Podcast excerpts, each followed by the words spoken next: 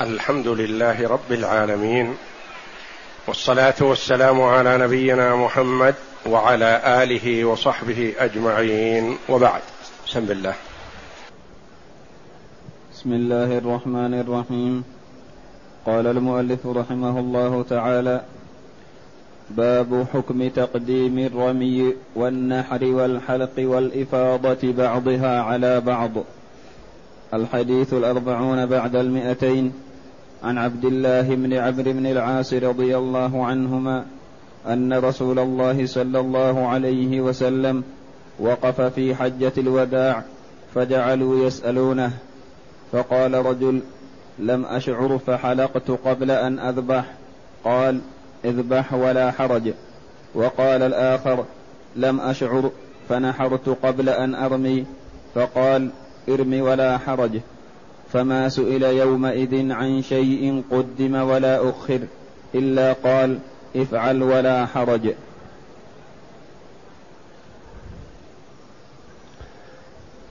قول المؤلف رحمه الله تعالى: باب حكم تقديم الرمي والنحر والحلق والإفاضة بعضها على بعض. هذه أفعال يوم العيد الذي هو يوم النحر ويوم الحج الأكبر. سمي يوم الحج الأكبر والله أعلم لما فيه من أعمال الحج العظيمة التي تجتمع مشروعيتها في هذا اليوم. ويجوز والحمد لله تأخيرها أو تأخير بعضها عن هذا اليوم، لكن الأفضل والسنة ترتيبها في هذا اليوم كما رتبها النبي صلى الله عليه وسلم فعلا وقولا، بقوله صلى الله عليه وسلم: خذوا عني مناسككم. خذوا عني مناسككم يعني افعلوا مثل فعلي، فهو صلى الله عليه وسلم القدوة الحسنة لهذه الأمة، والمشرع لهذه الأمة، والمبلغ عن ربه تبارك وتعالى. فالشرع ما شرعه صلى الله عليه وسلم، والبدعة هي ما خالفت شرعه صلى الله عليه وسلم. ومن تحقيق شهادة أن محمد رسول الله ألا يعبد الله إلا بما شرع، لا نعبد ربنا إلا بما شرعه لنا نبينا صلى الله عليه وسلم. فلو أن المرء أراد أن يعبد ربه بإخلاص وصدق على خلاف ما شرعه الرسول صلى الله عليه وسلم لاعتبرت عبادته هذه بدعة.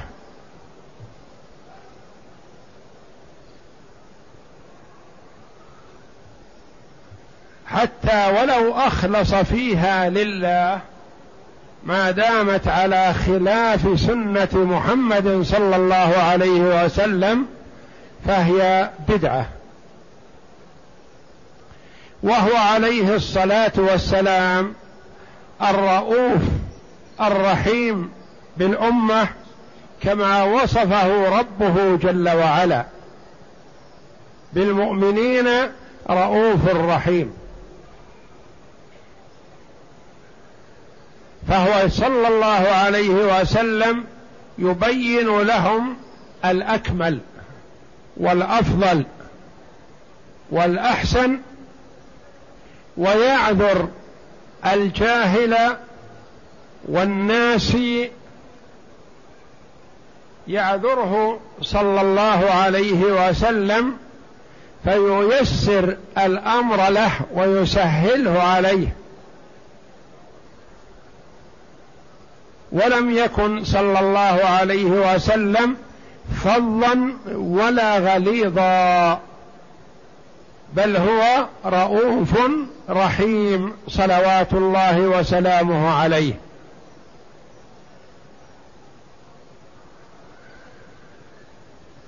فعل أفعال يوم العيد مرتبة، وعذر صلى الله عليه وسلم من لم يرتب. وكلما سئل صلى الله عليه وسلم عن تقديم أو تأخير قال افعل ولا حرج.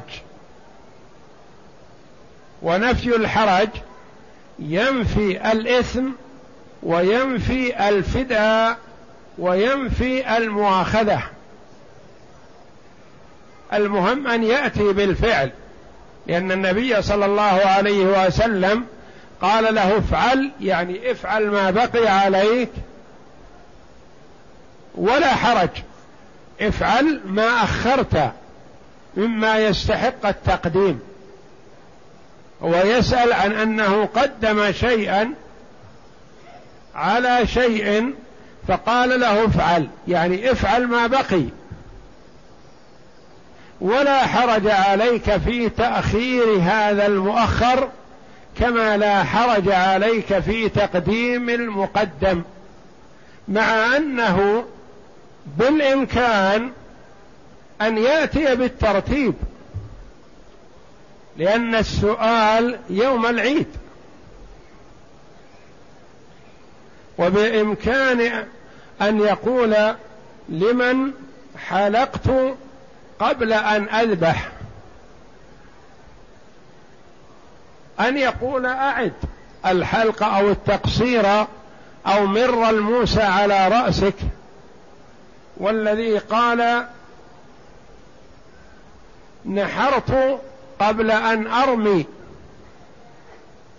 أن يقول له أعد النحر بعد الرمي، لكنه لم يفعل صلى الله عليه وسلم، بل شرع أن ما فعل مقدما مجزئ وما فعل مؤخرا مجزئ، والحمد لله. إلا أن الأفضل والأكمل هو الأخذ بسنته صلى الله عليه وسلم على حذو ما فعل بلا تقديم ولا تأخير. والحديث نص في عذر الجاهل والناسي، لأنه يكون جاهل بالحكم مطلقا، وآخر عالم بالحكم لكن نسي، هذان معذوران بنص الحديث. بقي معنا موضوع التقديم والتأخير من قبل العامد. تعمد تقديم المؤخر وتأخير المقدم، لا لجهل ولا لنسيان، وإنما ربما يكون أرفق به أو أيسر له. فهل فعله هذا صحيح ويدخل في قوله صلى الله عليه وسلم افعل ولا حرج، أم أن قوله افعل ولا حرج خاص بالجاهل والناسي لأن في السؤال ولم أشعر؟ أقوال للعلماء رحمهم الله. بعض العلماء الكثير منهم، ومنهم الإمام أحمد والشافعي وكثير من أهل الحديث قالوا لا حرج على الجاهل والناسي، وكذا لا حرج على العالم لو قدم أو أخر، ولا فدية عليه. آخرون قالوا لا حرج على الجاهل والناس ويلزم العالم الأخذ وفعل مثل ما فعل صلى الله عليه وسلم، فإن خالف فعليه هدي في ذلك. قالوا لأن العذر من النبي كان للجاهل والناس لا للعالم.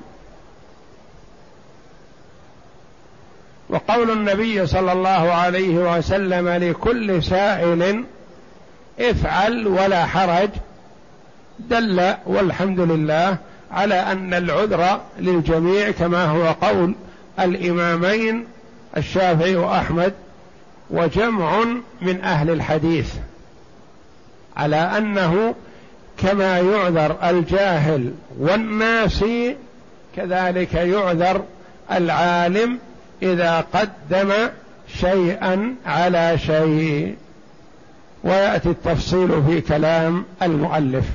نعم، اقرأ.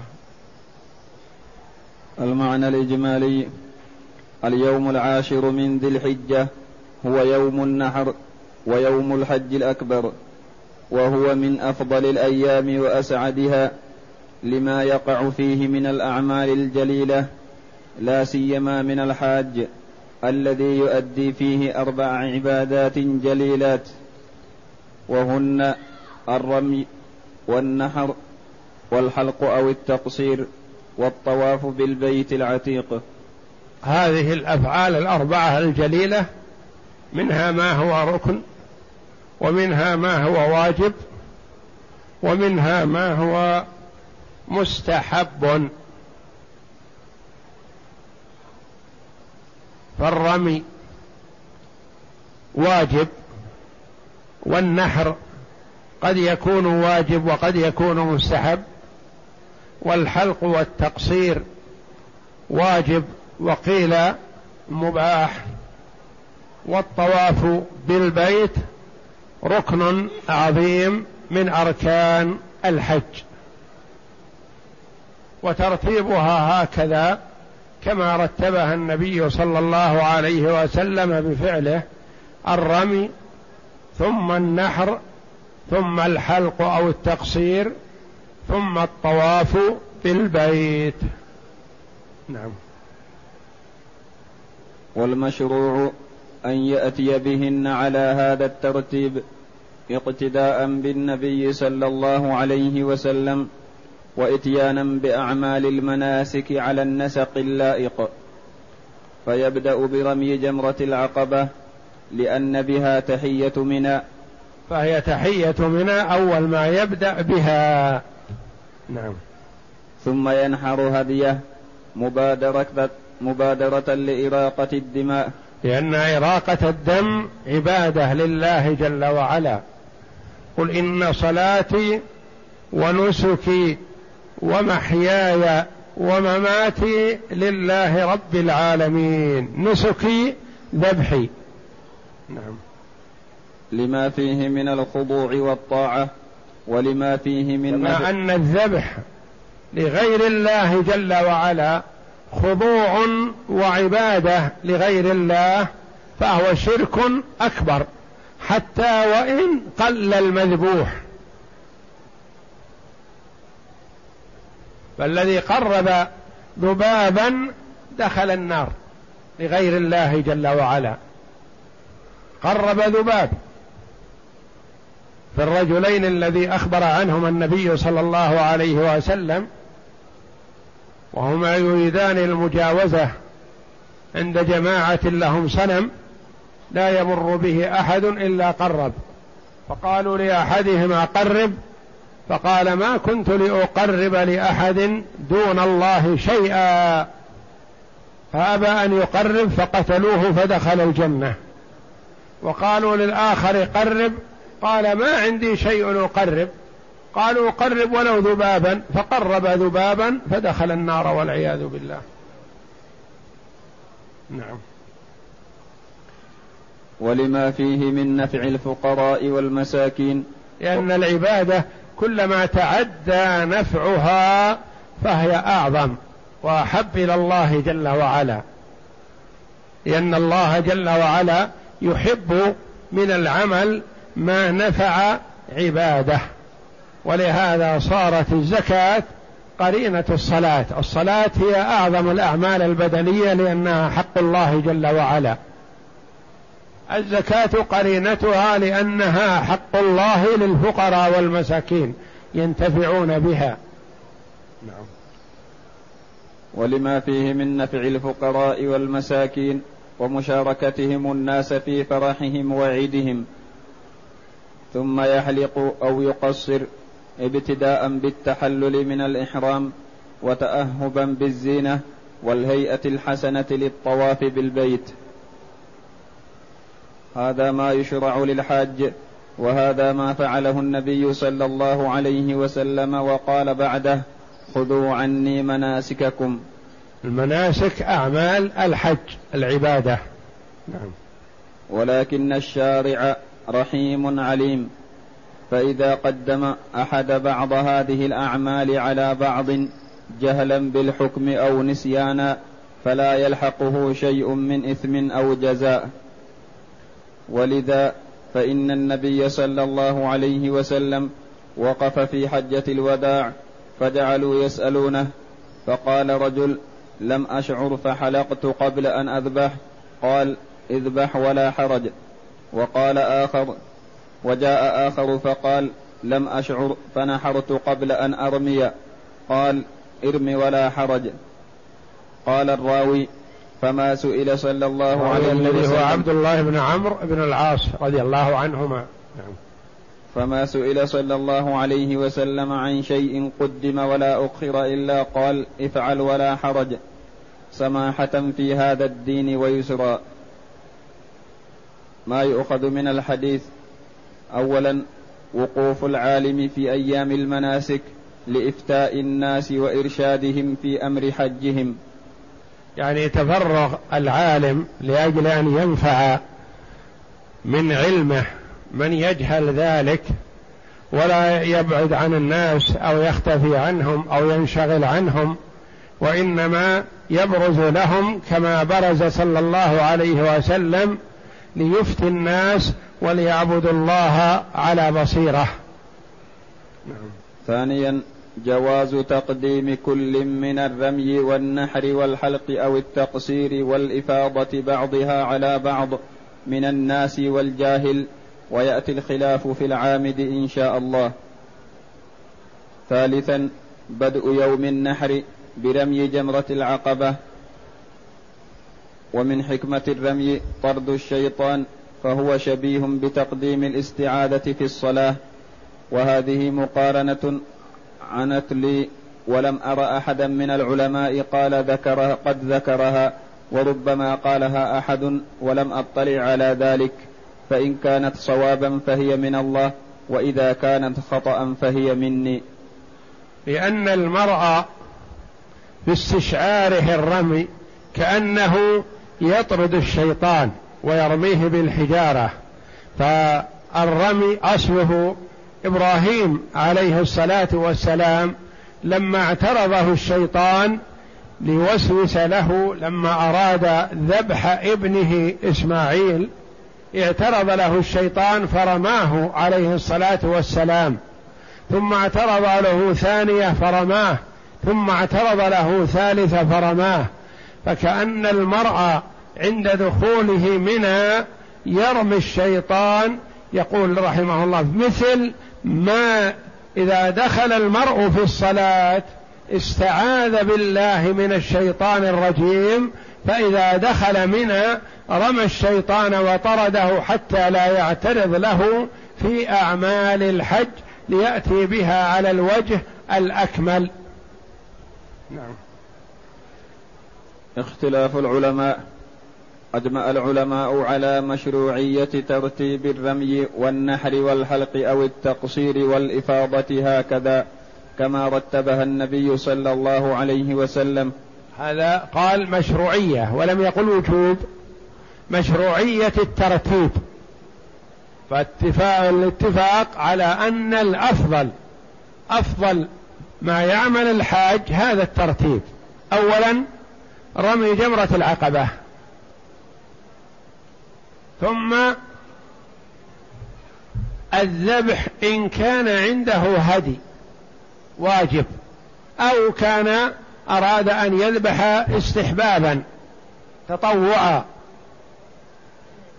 ثم الحلق أو التقصير فيحصل بهذا التحلل الأول، فيلبس ملابسه العادية ويتطيب كما فعل النبي صلى الله عليه وسلم، ثم يتوجه إلى مكة ليطوف طواف الإفاضة ويسعى إن كان عليه سعي، لأن السعي ليس على الجميع وإنما هو على المتمتع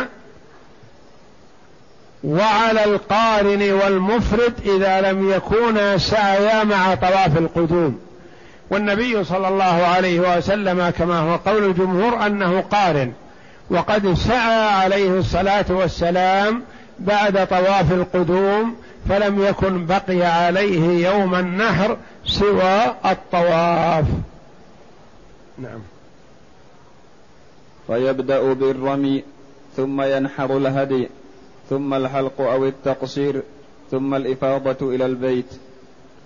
واختلفوا في جواز تقديم بعضها على بعض بالنسبة للعامد، بالنسبة للعامد أي المتعمد للتقديم والتأخير، يعرف أن الحلق بعد النحر مثلا لكنه رمى وحلق قبل أن يذبح وهو عليه ذبح، فرمى وحلق، قدم الحلق على الذبح، متعمد لا جاهل ولا ناسي.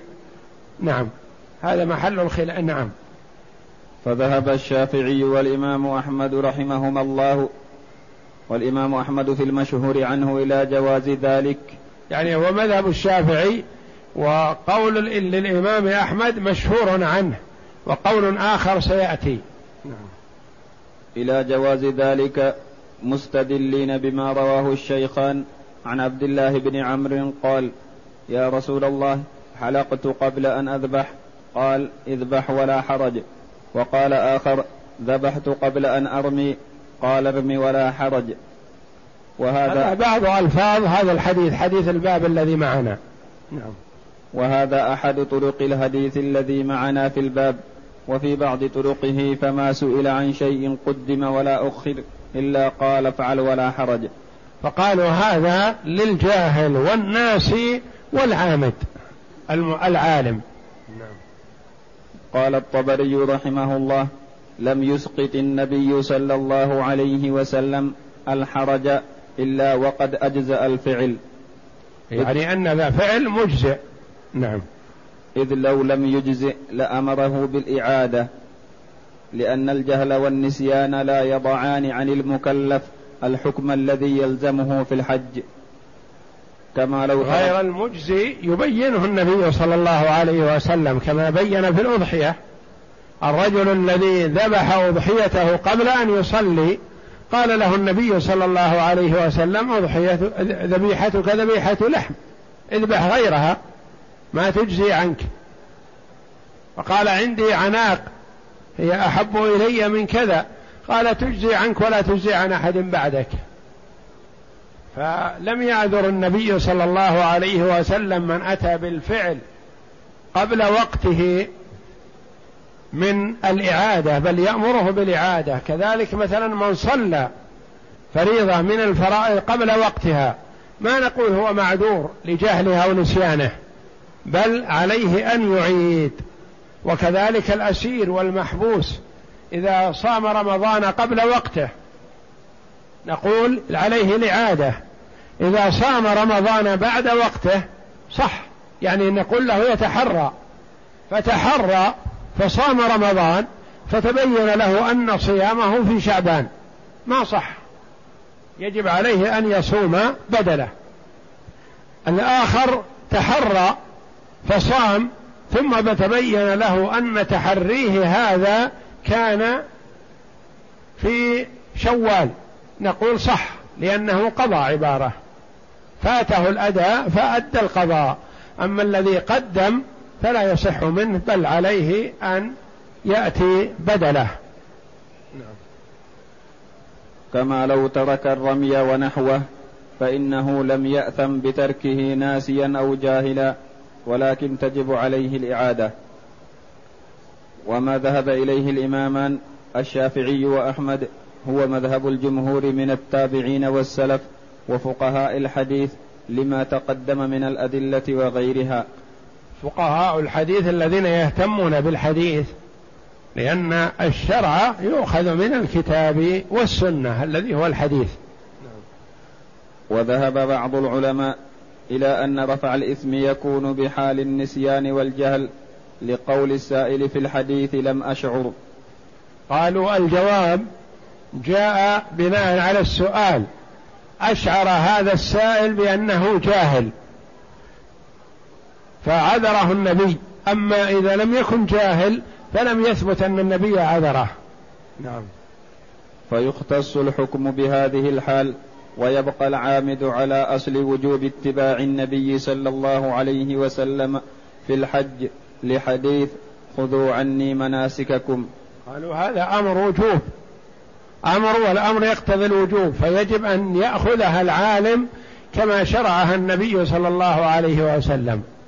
نعم. هذا والخلاف المتقدم في الإثم وعدمه. أما الإجزاء فقد قال الشيخ ابن قدامة رحمه الله في كتابه المغني ولا نعلم خلافا بينهم في أن مخالفة الترتيب لا تخرج هذه الأفعال عن الإجزاء، لا يمنع وقوعها موقعها، يعني هي مجزئة باتفاق العلماء والحمد لله، لكن هل العامد العالم بالشيء المتعمد المخالفة هل يأثم أو لا يأثم، وهل يلزمه هدي أو لا يلزمه هدي؟ أما من حيث الإجزاء فهو مجزئ. نعم. واختلفوا في وجوب الدم على من قدم المؤخر من هذه المناسك الأربعة، فذهب الجمهور من السلف وفقهاء الحديث ومنهم الإمامان الشافعي وأحمد وعطاء وإسحاق إلى عدم وجوب الدم من العامد وغيره بناء على جواز الفعل وسقوط الإثم، ولقوله صلى الله عليه وسلم للسائل لا حرج، فهو ظاهر في رفع الإثم والفدية معا، لأنه لو كان هناك فدية مثلا ما قال له لا حرج، لأن الفدية فيها شيء من الحرج ملزم بها غرامة. نعم. لأن اسم الضيق يشملهما، ووجوب الفدية يحتاج إلى دليل، ولو كان واجبا حينئذ لبينه النبي صلى الله عليه وسلم لأنه وقت الحاجة وتأخيره عنها لا يجوز. النبي عليه الصلاة والسلام لا يؤخر العلم والإفادة عن وقت الحاجة. نعم. وذهب بعض العلماء ومنهم سعيد بن جبير وقتادة إلى وجوب الدم على العامد بقوله تعالى ولا تحلقوا رؤوسكم حتى يبلغ الهدي محله. قالوا في من حلق قبل أن يذبح قالوا عليه فدية، لما يرحمكم الله؟ قالوا لأن الله جل وعلا قال ولا تحلقوا رؤوسكم حتى يبلغ الهدي محله، لا تحلق حتى تذبح، وأنت ذبحت قبل أن تحلق فعليك هدي آخر عن تقديمك هذا.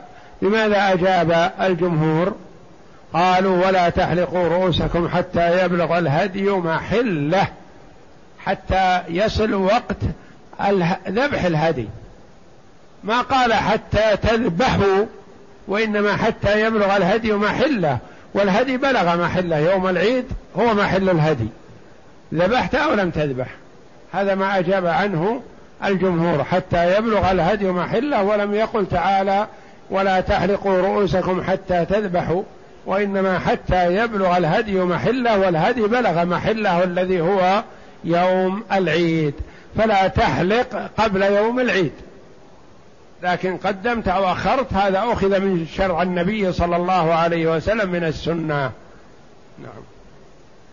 ولأن النبي صلى الله عليه وسلم رتبها وقال خذوا عني مناسككم، وهو رواية عن الإمام أحمد رحمه الله. هذا رواية أخرى عن الإمام أحمد أن من قدم شيء قبل ما وقته قبل الذي قبله قدمه عليه أن عليه هدي، يعني مع سعيد ابن جبير وقتادة رضي الله رحمهم الله.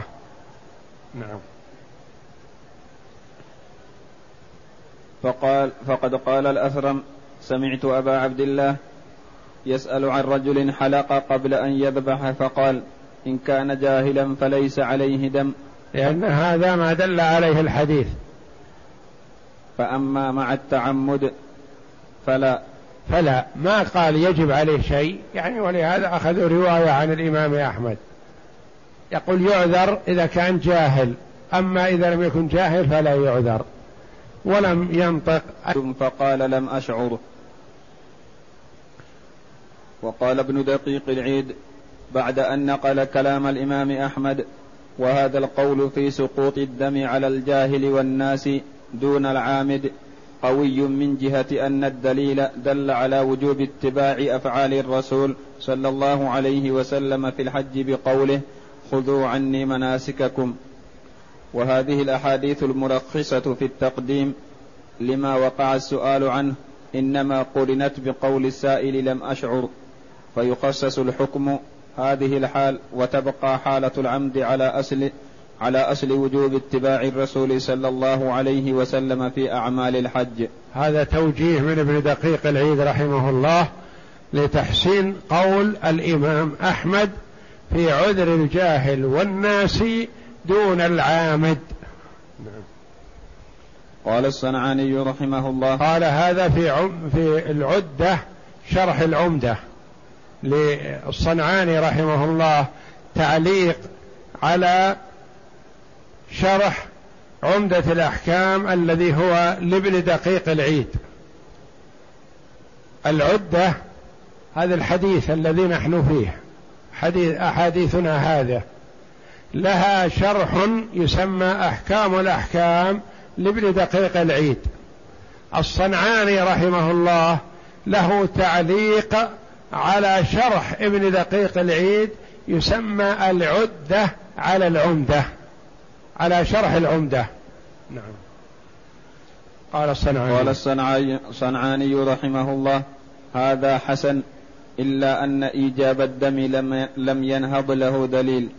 يقول هذا التوجيه حسن، لكن كوننا نوجب دليل نوجب دم على هذا الذي قدم الحلقة على الذبح هذا يحتاج إلى دليل، ما يصلح أننا نقول قدم هذا على هذا عليه هدي،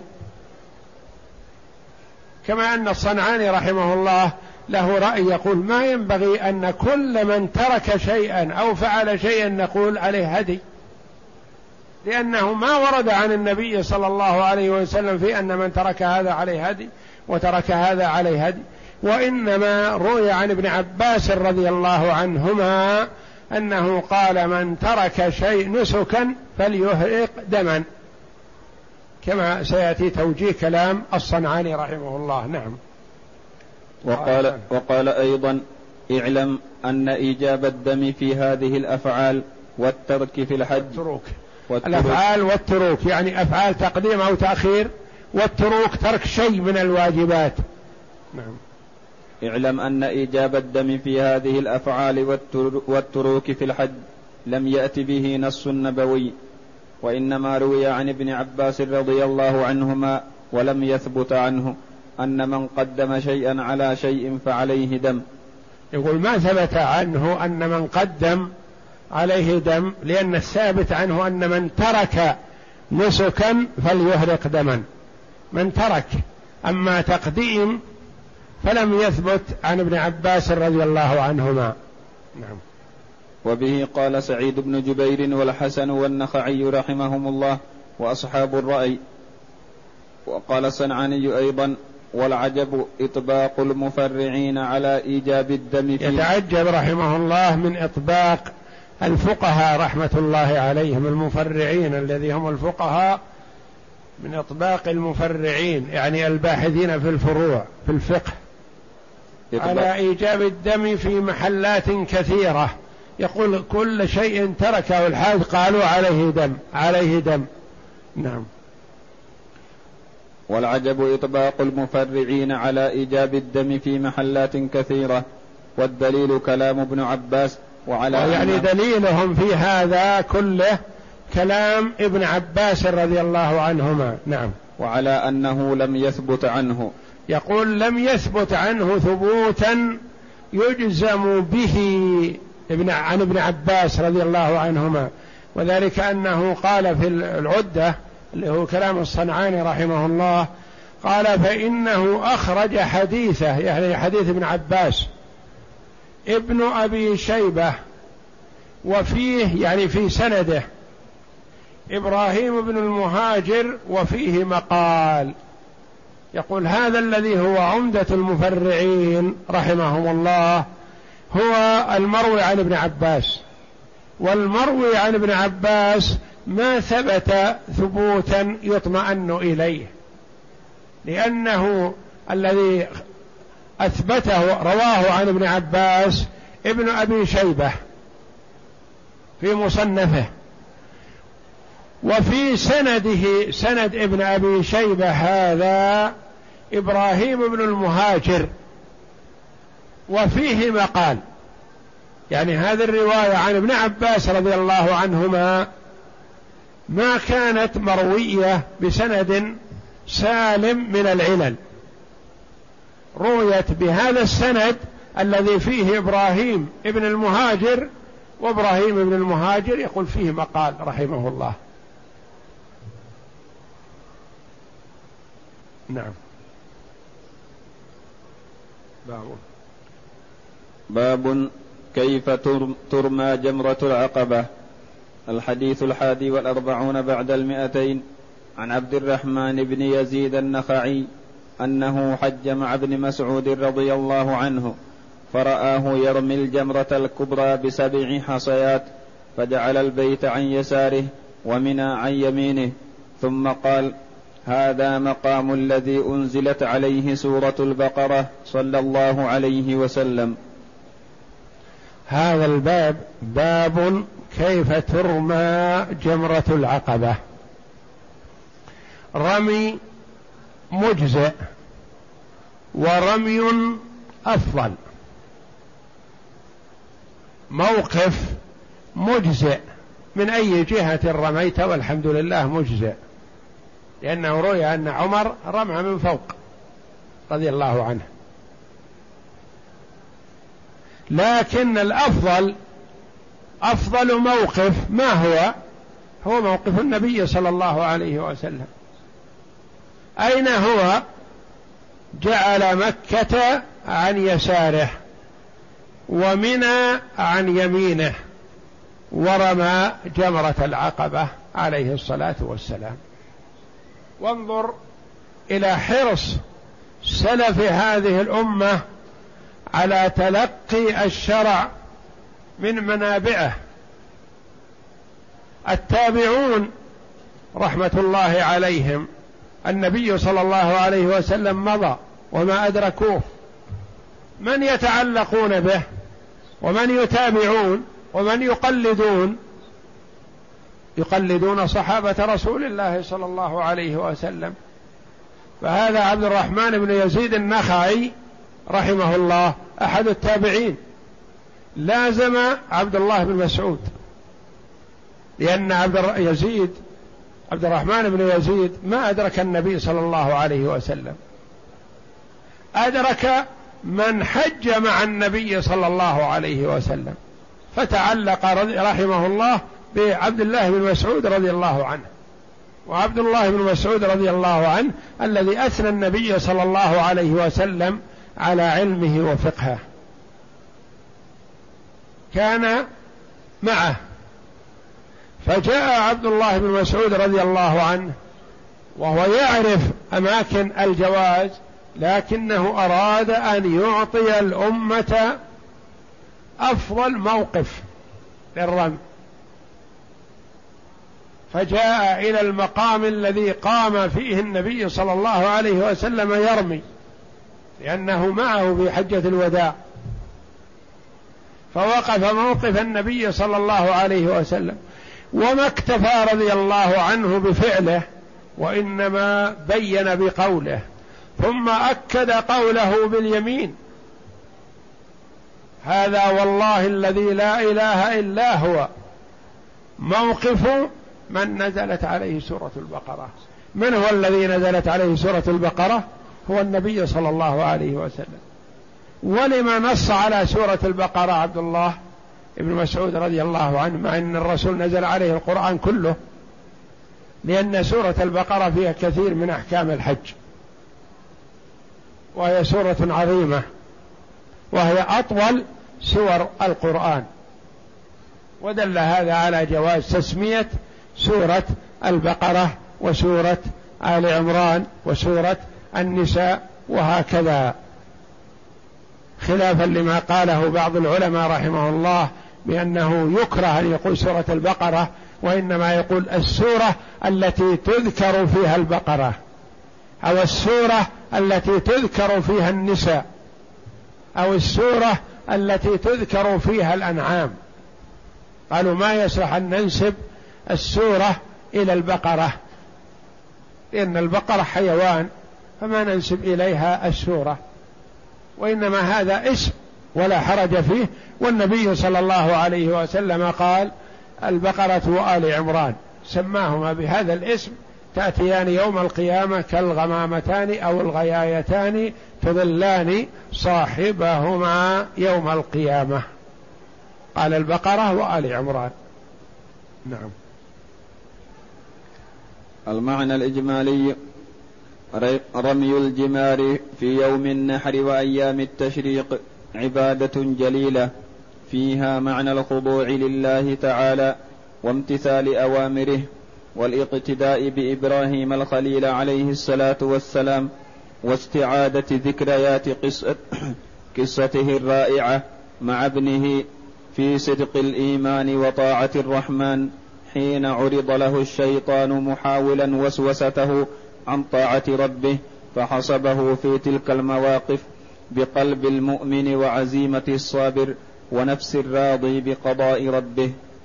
فنحن نرمي الشيطان ممتثلا متمثلا في تلك المواقف، إحياء لذكرى وإرغاما للشيطان الذي يحاول صدنا عن عبادة ربنا. وأول ما يبدأ به الحاج يوم النحر هو رمي العقبة الكبرى، لتكون فاتحة أعمال ذلك اليوم الجليلة، فيقف منها موقف النبي صلى الله عليه وسلم، حيث الكعبة المشرفة عن يساره ومنى عن يمينه، واستقبلها ورماها، استقبل الجمرة. نعم. ورماها بسبع حصيات، يكبر مع كل مع كل واحدة كما وقف ابن مسعود رضي الله عنه هكذا، وأقسم أن هذا هو مقام الذي أنزلت عليه سورة البقرة صلى الله عليه وسلم. ما يؤخذ من الحديث: أولا مشروعية رمي جمرة العقبة وحدها يوم النحر. انظر، يقول مشروعية، يعني ما هو وجوب، وقت رميها يوم العيد، لكن لو أخر إلى اليوم الحادي عشر أو الثاني عشر فلا بأس والحمد لله، وإنما الأفضل أن ترمى في ذلك اليوم، لكن لو أخر فلا إثم، إلا أنه يبقى لم يتحلل التحلل الكامل. نعم. ثانيا أن يرميها بسبع حصيات واحدة بعد أخرى، يعني ما يرميها دفعة واحدة، لو رماها جميع السبع مثلا تضايق أو ضيق عليه أو شعر بضيق ونحوه، ثم رماها دفعة واحدة ما اعتبرت إلا حصاة واحدة، لأن رمية واحدة. نعم. ولا يجزئ رميها دفعة واحدة، وهو مفهوم من الحديث. ثالثا يجوز رميها من أي مكان بإجماع العلماء، يعني يجوز رميها من أي جهة إلا أن هذا الموقف هو أفضلها. نعم. ولكن الأفضل أن يجعل البيت عن يساره ومنى عن يمينه ويستقبلها. رابعا أن هذا موقف الرسول صلى الله عليه وسلم، وقد ذكر ابن مسعود رضي الله عنه سورة البقرة لأن فيها كثير من أحكام الحج. خامسا جواز إضافة السورة إلى البقرة خلافا لمن منع ذلك، فابن مسعود أعلم الناس بالقرآن. سادسا تسمية هذه المواقف بالجمرات، لو قلنا من أعلم الناس بالقرآن لعله أولى من قولنا أعلم الناس بالقرآن، لأن إذا قلنا أعلم الناس بالقرآن ميزناه على كل الصحابة رضي الله عنهم، وهو من أعلمهم رضي الله عنه وأرضاه. نعم. تسمية هذه المواقف بالجمرات لا ما يفوه من به جهال العامة من تسميتها بالشيطان الكبير أو الشيطان الصغير، يعني هذه يسميها جمرات لكنها ترمز إلى رمي الشيطان، وإلا فهي جمرات ليست شياطين، ولكنها رمز وإحياء لذكرى إبراهيم الخليل حينما رمى الشيطان. فهي لا يصح أن نقول جمرة العقبة إنها الشيطان الكبير، وجمرة الوسطى نقول الشيطان الأوسط، والجمرة الأولى نقول الشيطان الأصغر، كما يقول بعض الجهلة خذ هذه لك ولأولادك ونحو ذلك، هذا جهل. وإنما السنة أن نفعل ما فعل نبينا محمد صلى الله عليه وسلم والصحابة معه رضي الله عنهم، ونرميها كما رموها بسبع حصيات صغيرة مثل حصى الخلف، يعني صغيرة مثل حب الحمص. ولا يجوز الرمي بالحصى الكبار ولا بالنعل ولا بالعصا ولا بغيرها من الحصى والألواح، يظن المرء أنه بهذا يغضب الشيطان إذا رماه وضربه بالعصا، وهو بالحقيقة يضحك الشيطان وينبسط له الشيطان، لأنه بهذا خالف السنة، والشيطان يسر بمخالفة سنة محمد صلى الله عليه وسلم. نعم. فهذا حرام لأن هذه مشاعر مقدسة محترمة تعبد تعبدنا الله تعالى برميها والذكر عندها. وأعظم من ذلك ما يسبونها به من ألفاظ قبيحة منكرة، وما يأتون عندها مما ينافي الخشوع والخضوع والوقار من رميها بأحجار كبيرة أو رصاص أو نعال، كل هذا حرام مناف للشرع لما فيه من الغلو والجفاء ومخالفة الشرع. والله أعلم، وصلى الله وسلم وبارك على عبده ورسول نبينا محمد وعلى آله وصحبه أجمعين.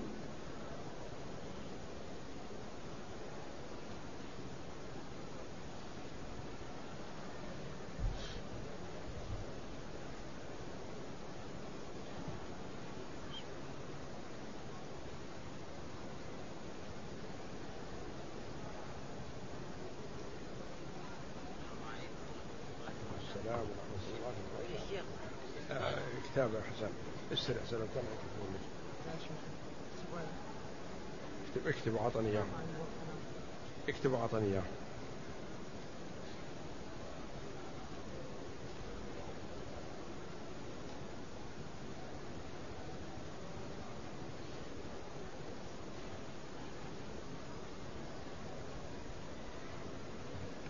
يقول السائل: بالنسبة للراتبة القبلية إذا لم يتمكن الإنسان أن يصليها قبل الفريضة وصلها بعد الفريضة، هل تعتبر قضاء أم أداء؟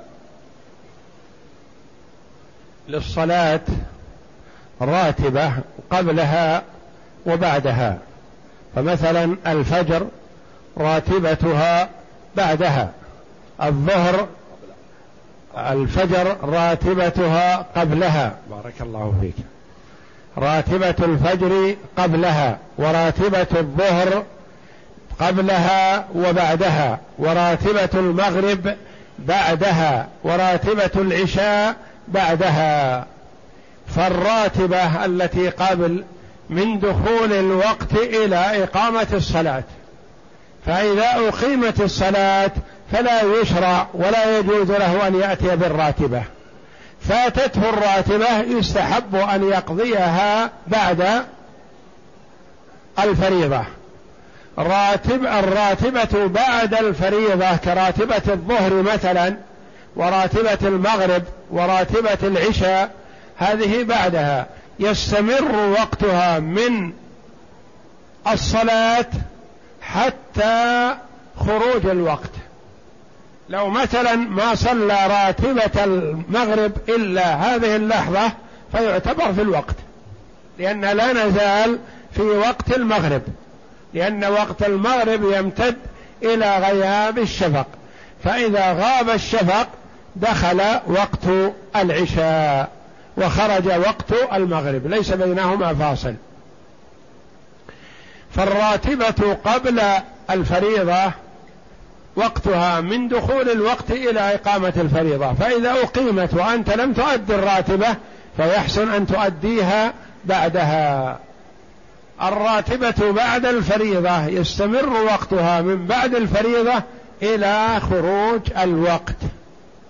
فمثلا لو يصلي راتبة العشاء إلا في حدود الساعة اثنتي عشرة ليلا صح، لأنه لا يزال في وقت العشاء، لأن وقت العشاء يمتد وقت الاختيار إلى ثلث الليل الأول أو نصفه الأول، ووقت الضرورة يمتد إلى طلوع الفجر.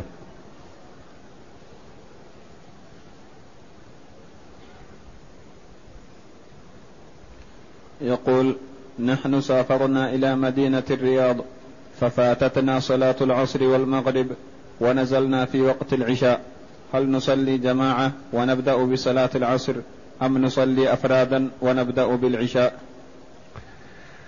أولا، لا يجوز للمسلم أن يؤخر الصلاة عن وقتها إلا صلاة تجمع مع التي بعدها. فمثلا صلاة الظهر إذا كان مسافر له أن يجمعها مع صلاة العصر، ولو لم يصليها مثلا صلاة العصر إلا الساعة خمس مثلا في مثل هذا الوقت، أو خمس ونص أو ست أو ست ونص عند الضرورة، أو سبع إلا ثلث عند الضرورة، يصلي الظهر والعصر لأنه لا يزال في الوقت. لكن صلاة العصر لا يجوز أن تؤخر إلى بعد الغروب ما دام العقل باق، فلا يجوز أن تؤخر، تصلي على حسب حالك. قالوا حت حتى الذي يركض في الطريق ملحوق من قبل العدو يصلي وهو ماشي، ولا يؤخر الصلاة عن وقتها. فما يجوز تأخير صلاة العصر إلى ما بعد المغرب. إذا أخطأ المرء وأخرها فعليه أولا أن يصلي العصر جماعة إذا كانوا جماعة أخطأوا في هذا، ثم يصلون المغرب ثم العشاء إذا كانوا مسافرين. والمرء لا يؤخر صلاة العصر إلى ما بعد المغرب وإن كان في الطائرة، إن تيسر له يصلون جماعة، كان يكون فيها متسع مثل بعض الطائرات فيها متسع، ممكن يتقدم الإمام ويصلي المأمومون خلفه. ليس فيها متسع مثلا يصلون ولو على الكراسي ويكون إمامهم أمامهم، ما استطاعوا أن يصلوا جماعة يصلوا فرادا، ولا يؤخرون صلاة العصر لما بعد المغرب. واتقوا الله ما استطعتم. أخطأوا وأخروا يصلون العصر أولا ثم المغرب ثم العشاء.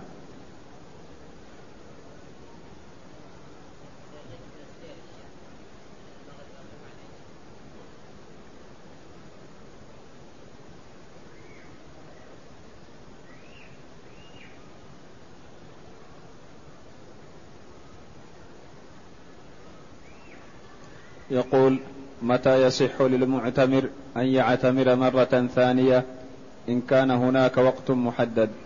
ليس هناك وقت محدد بين العمرة والعمرة. الذي دخل مكة بعمرة ما يحسن منه أن يخرج للإتيان بعمرة أخرى. إن دخل مكة بعمرة ثم خرج لحاجة للمدينة أو لجدة أو للطائف ورغب في العودة إلى مكة فيعود إليها بعمرة عن نفسه أو عمن شاء.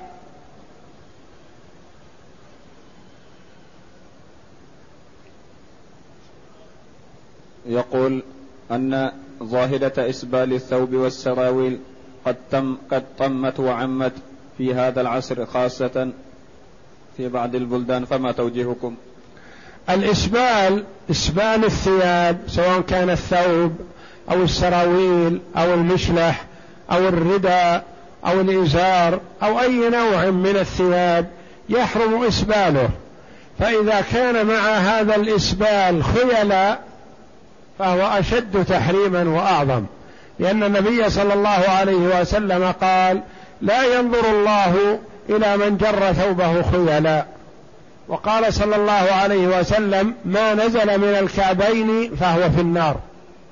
فيحرم على المسلم أن يسبل الثوب أو السراويل أو المشلح أو الرداء أو الإزار ونحو هذه، لأنه محرم شرعا، فإن اقترن مع الإسبال خيلا فذلك أشد تحريما والعياذ بالله.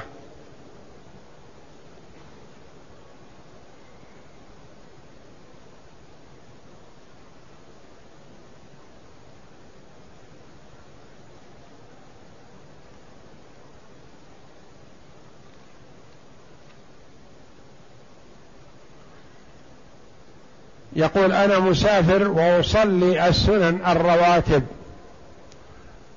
فهل عملي صحيح؟ نعم، نقول: عملك صحيح، لا إثم عليك في هذا وأنت مأجور إن شاء الله، لكن إذا تركها المسافر فإنها تكتب له إذا تركها، والنبي صلى الله عليه وسلم بالنسبة للسنن ثلاثة أصناف: صنف لا يتركه صلى الله عليه وسلم لا حضرا ولا سفرا، الوتر وسنة الفجر،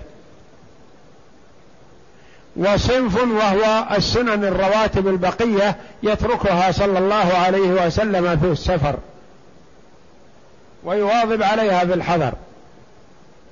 والنوافل المطلقة كان يصليها صلى الله عليه وسلم في السفر والحضر، ولو تركها المرء فإنها تكتب له، لقوله صلى الله عليه وسلم: إذا مرض العبد أو سافر كتب له ما كان يعمل صحيحا مقيما.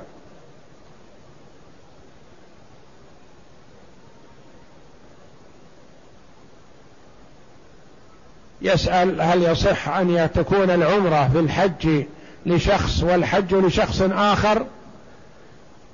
وهل يجوز للمرأة أن تصلي على الميت القريب أو البعيد من جيرانها أو من غيرهم؟ أولا، العمرة يصح أن تكون عن شخص والحج يكون عن شخص آخر، سواء كانت إحداهما له أو كليهما له وليستا له. ويجوز للمرأة أن تصلي على الميت إذا حضرت الجنازة في المسجد، والله أعلم، وصلى الله وسلم وبارك على عبده ورسول نبينا محمد وعلى آله وصحبه أجمعين.